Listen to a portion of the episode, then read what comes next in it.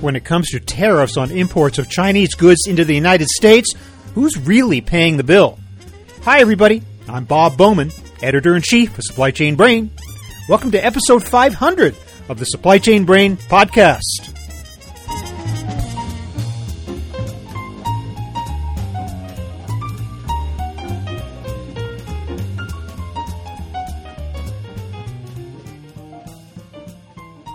Under Section 301 of the Trade Act of 1974, the President is authorized to impose tariffs and non-tariff retaliatory measures against a foreign government that's been found to be engaging in unfair trading practices. And recent administrations haven't been shy about wielding that weapon, especially against China. But are tariffs actually fulfilling their intended purpose, that of restoring fairness to our trading relationships? The Retail Industry Leaders Association doesn't think so. Blake Harden, RILA's Vice President of International Trade, joins us on this episode to make the case why the pain of Section 301 tariffs on Chinese goods is being borne mostly by American business, especially retailers. She calls the tariffs a blunt tool and an ineffective trade policy, one that results in higher consumer prices without delivering on their intended purpose. American importers, she says, are the unintended victims of geopolitical tensions with China. So is there a better way to address the issue? Here is my conversation with Blake Harden.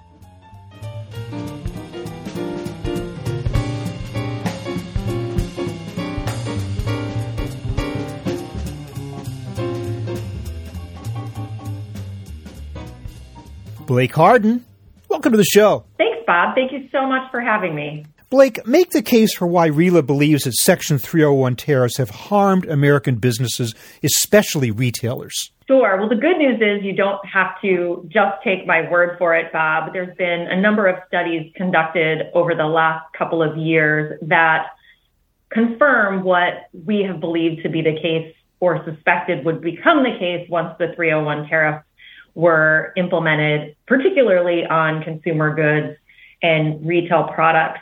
So just to remind the listeners that U.S. Customs and Border Protection collects the duties on imports from China, as well as, of course, imports from all over the world that are brought into the country. And they keep track of the amount of money that's been collected under the Section 301 duties. And to date, since the tariffs were first imposed, CBP has assessed more than $198 billion in additional duties on Chinese imports as a result of the tariffs. What we also know, and this was confirmed by the nonpartisan International Trade Commission in a report earlier this year, back in March, that American importers bore almost entirely the cost of the tariffs. So we know that the increased tariff costs are being paid not by Chinese exporters or Chinese producers, but they're being paid by American companies. And there have been other studies conducted that make the same conclusion. There was a Moody's Analytics report in 2021 that concluded American companies assumed more than 90% of the cost of the U.S. tariffs on Chinese goods. And we've had other studies conducted as well to confirm this fact. So we know that that cost is going to American businesses. We know it's going to retailers. It is a considerable sum of money that, in our view, in certainly retailers' views, could be instead going towards preserving jobs, improving supply chains, given all the disruptions over the last few years, innovating, or just making investments across their business and helping them compete globally. And instead, what we find is we're footing the bill for what we believe has been an ineffective trade policy, particularly as it relates to these consumer products. That $198 billion cost that you cited based on those studies, is that tariffs on all types of products, consumer goods, as well as components and raw materials and semi-assemblies, the whole thing, or is it just finished consumer goods? You are correct that it is the whole thing. CBP doesn't segment its data that it collects based on the type of product. But what RILA has done, working with some other associations that we often work closely with in this space, we worked with a trade partnership group on a study earlier this year to take a look at more of the specific impacts to certain retail segments. And what that study concluded was that, for example, Section 301 tariffs on apparel products from China affected nearly 90% of apparel imports from China and imposed an annual direct cost on importers of over $1 billion, escalating each year. In the case of footwear, the 301 tariffs on footwear from China imposed an annual direct cost on importers of over $250 million, escalating every year to over $450 million in 2022. On travel goods, we know that there resulted in a direct cost to importers of nearly $800 million by 2022. And on furniture, with this trade partnership study also looked at, we know that in that product category, Section 301 tariffs imposed an annual direct cost on importers of over $1 billion. So all of that taken together, we do know that this is impacting retailers directly. Big, big numbers. Now, you say that American companies have borne the cost. To what extent have they passed that cost on to American consumers? And can you identify a direct impact on, say, the CPI, the Consumer Price Index, as a result of these tariffs? Well, we can't speak for any one company, Bob. As an association, we simply can't do that. And we do have to be mindful of antitrust concerns when we start talking about pricing and how companies are pricing their goods. But what we do know is that some companies have chosen to absorb those costs, particularly early in the tariff, when the tariffs were imposed, because they were intended to be temporary. We know that other companies, as costs have continued to go up throughout supply chain challenges, inflation, and other things, that some have eventually had to pass that on. So it does vary by company. We also know, based on a study by the National Bureau of Economic Research, that 1 year of a 10 percentage point increase in tariffs is associated with 0.44% increase in the price of a good. That might not seem like a lot. That's not limited to just consumer products. But we do know that there is a correlation between an increase in tariffs and an increase in the cost of consumer products. Moving into 2024, how do you read the tea leaves? What do you think are the actual prospects, the removal, the reduction of these tariffs, or for that matter, the possible increase in them? How are you looking at the political landscape? Sure. Well, the political landscape is quite uncertain, and I'm not sure any one of us is really thinking that our predictions are rock solid. I'll be candid with you, Bob, but I think the prospects of full removal of the tariffs is non-existent. I don't see any scenario in which the entirety of the more than $350 billion on imports, the tariffs come off. We won't know this, of course, until the U.S. Trade Representative concludes their statutory review of the tariffs and decide, based on the comments and the input that they receive from stakeholders in the interagency, whether those tariffs have achieved their goals. We at RILA don't believe that they have, particularly, again, as it relates to consumer products. But we won't really know the answer until that review is concluded. And we understand that USTR was hoping to conclude the review by the end of this year, but it's possible it will slip into next year. What we think is more likely, certainly than a full repeal of the tariff, is that we could see some rejiggering of the tariff. So there are, as a reminder, products on 4 different lists that are subject to tariffs. List 1 and 2 were the original lists tied to the underlying Section 301 investigation regarding China's unfair trade practices as it relates to forced technology transfer and intellectual property violations. So that initial $50 billion in trade is on list 1 and 2. And then we got into a retaliation scenario where we wound up with products on list 3 and 4.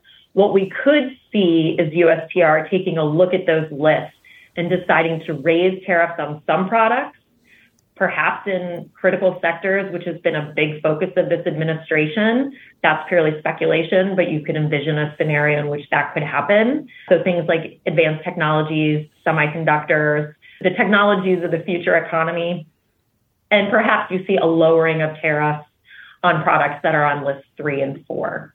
Mm-hmm. It's also possible they raise tariffs on everything. But again, it's anyone's guess. I wonder if you find it at all distressing, Blake, that this seems to not matter which party is in power these days, that President Trump imposed these tariffs, President Biden kept them and may even be jacking them up a little bit. It used to be, I think back in the day, we used to be able to delineate between so-called free traders and protectionists. Now it seems like everybody's on the tariff bandwagon. It seems like you have no friends politically in Congress and in the administration anymore. Does that upset you? Does that make you pessimistic? Or do you feel that there's some progress for reestablishing some kind of division there? Well, completely agree that the politics have changed dramatically, and you see segments of both parties in favor of these types of actions. Again, in our view, the Section 301 tariffs as applied currently are a blunt tool. They're overly broad. They're not strategic. But to your point, we also know that there is bipartisan support for holding China accountable for its unfair trade practices, for some of the other challenges that we've had in the bilateral relationship. So I'm not sure it's so much support for the tariffs themselves, although there is certainly more support for tariffs than there used to be. But there is certainly a desire by both parties to stand up to China. And at least in our view, that's what makes this all the more tricky for USTR and the administration in conducting this review, because they've got folks on both sides of the aisle who would not want to see any move taken that could be viewed as potentially weak on China. But in our view, these have been harmful to Americans. They have not been strategic or effective. And so let's think of a smarter way or a more effective way, which may require many tools to address the China concern. Well, I wonder also what you're suggesting perhaps is that this isn't purely an issue of tariffs at all, that what you're doing is that your industries and American industries are victim to these larger geopolitical tensions that extend well beyond the price of imports or whether imports are being unfairly brought into this country. To that extent, doesn't that make it more difficult for you to achieve your goal of seeing these tariffs relaxed or eliminated? The environment certainly makes it more challenging. There's no question about it. And again, in our view, we don't see how placing tariffs on things like gift boxes or gift bags or gift wraps, just thinking about the holiday season, right? How those get us closer to achieving the underlying goals of having China act more fairly, to address its intellectual property concerns, to stop forcing the transfer of U.S. technology. We don't see how these products really play into that strategy in any kind of logical way.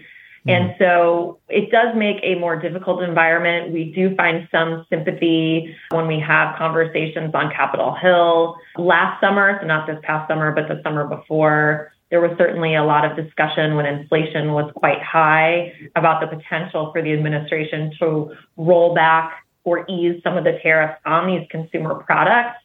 So we do think there is an understanding that some of these consumer goods in particular aren't really intended to be the target of the action. But again, the political environment makes it quite difficult to change the status quo. Is your general approach, your general opinion of tariffs just across the board no? Are tariffs ever necessary, or are they just bad all the time? Well, certainly the broad use of tariffs without a clear objective into why they're being used and what we are trying to achieve are problematic from our perspective. Again, these are tariffs that have been applied across sectors of the U.S. economy, List 3 and 4 largely because of retaliation, not because they were tied to the underlying 301 investigation. And that is really what we are most concerned with, at least from a retail perspective. They increase costs. They don't help U.S. competitiveness. And when they're taken unilaterally, when we don't have trading partners taking similar steps, all it does is undermine U.S. businesses' ability to compete. And it raises prices for consumers, for American families, American workers who are trying to stretch their paychecks. So we absolutely understand the need to use tariffs in narrow, targeted, strategic, clearly defined ways, but we don't believe that that has been done here. At base, a tariff is a tax. That being the case, presidents aren't supposed to have the unilateral power to impose taxes.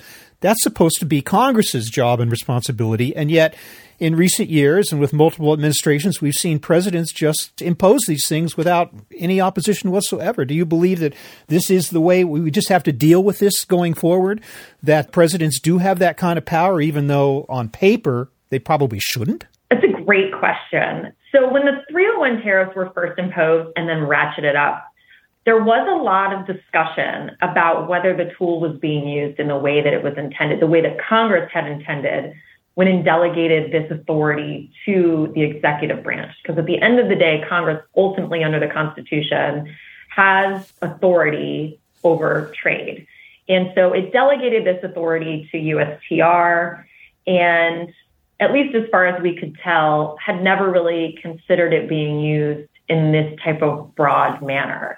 So there was a lot of discussion early on about whether Congress needed to act to put some additional guardrails around this authority.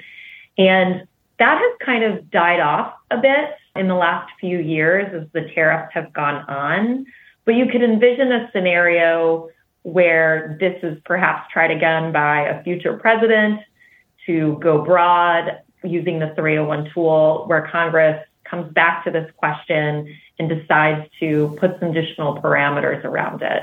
One parameter we would love to see, for example, is a requirement that there be a product exclusion process whenever a 301 investigation results in tariffs, to ensure that American companies have the ability to apply for targeted relief. That existed early on with these tariffs. It no longer exists now.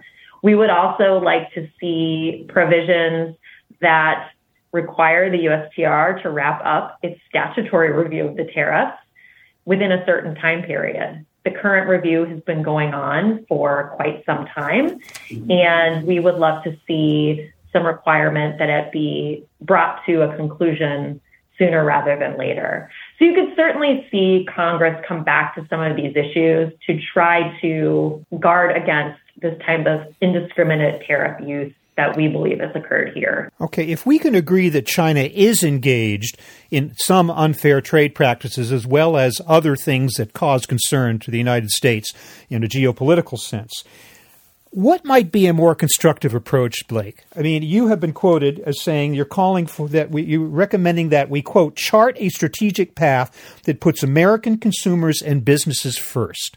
What do you think that path should look like? Sure. We know there's been a lot of discussion about supply chain diversification, even beyond the discussion of the 301 tariffs. And that's a result of COVID and supply chain disruptions and natural disasters and sort of a whole host of issues that have made companies rethink, do I want to have all of my eggs in one basket? You could even look at the infant formula case where all of it was produced in the U.S. and we had disruptions in that supply chain as an example of when you have all of your eggs in one basket, you may be vulnerable.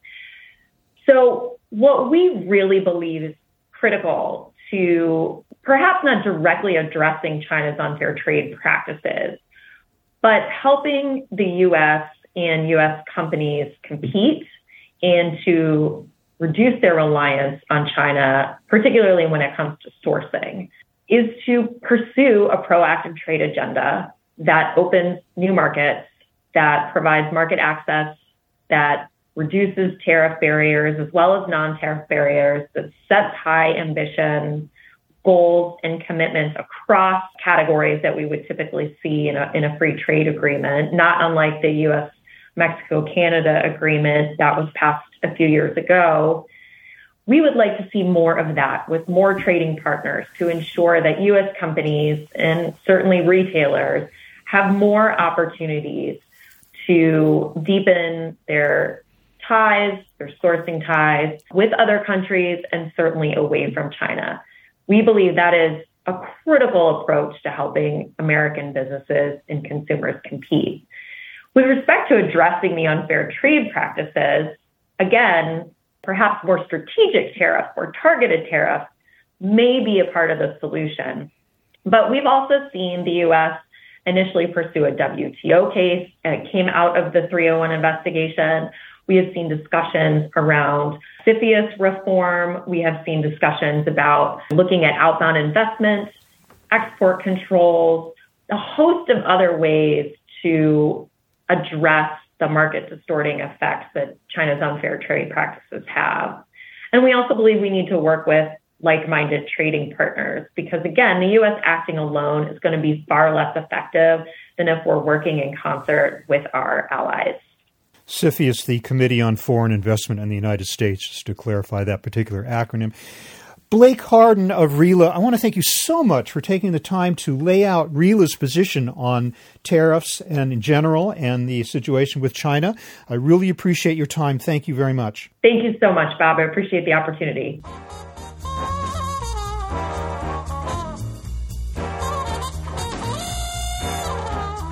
That was my conversation with Blake Harden of RELA, talking about the impact of tariffs on American business. Hope you enjoyed episode 500 of the Supply Chain Brain podcast. We're online at www.supplychainbrain.com, where we post a new episode of this podcast for streaming or downloading every Friday. You can also read our Think Tank blog, watch thousands of videos, and access all of our other content, including the digital edition of our magazine. Look for us on Facebook and LinkedIn. Follow us on Twitter or X at SCBrain, and also watch videos on our YouTube channel. You can also download or subscribe to the podcast on Apple Podcasts. Got any comments or suggestions on this or any episode?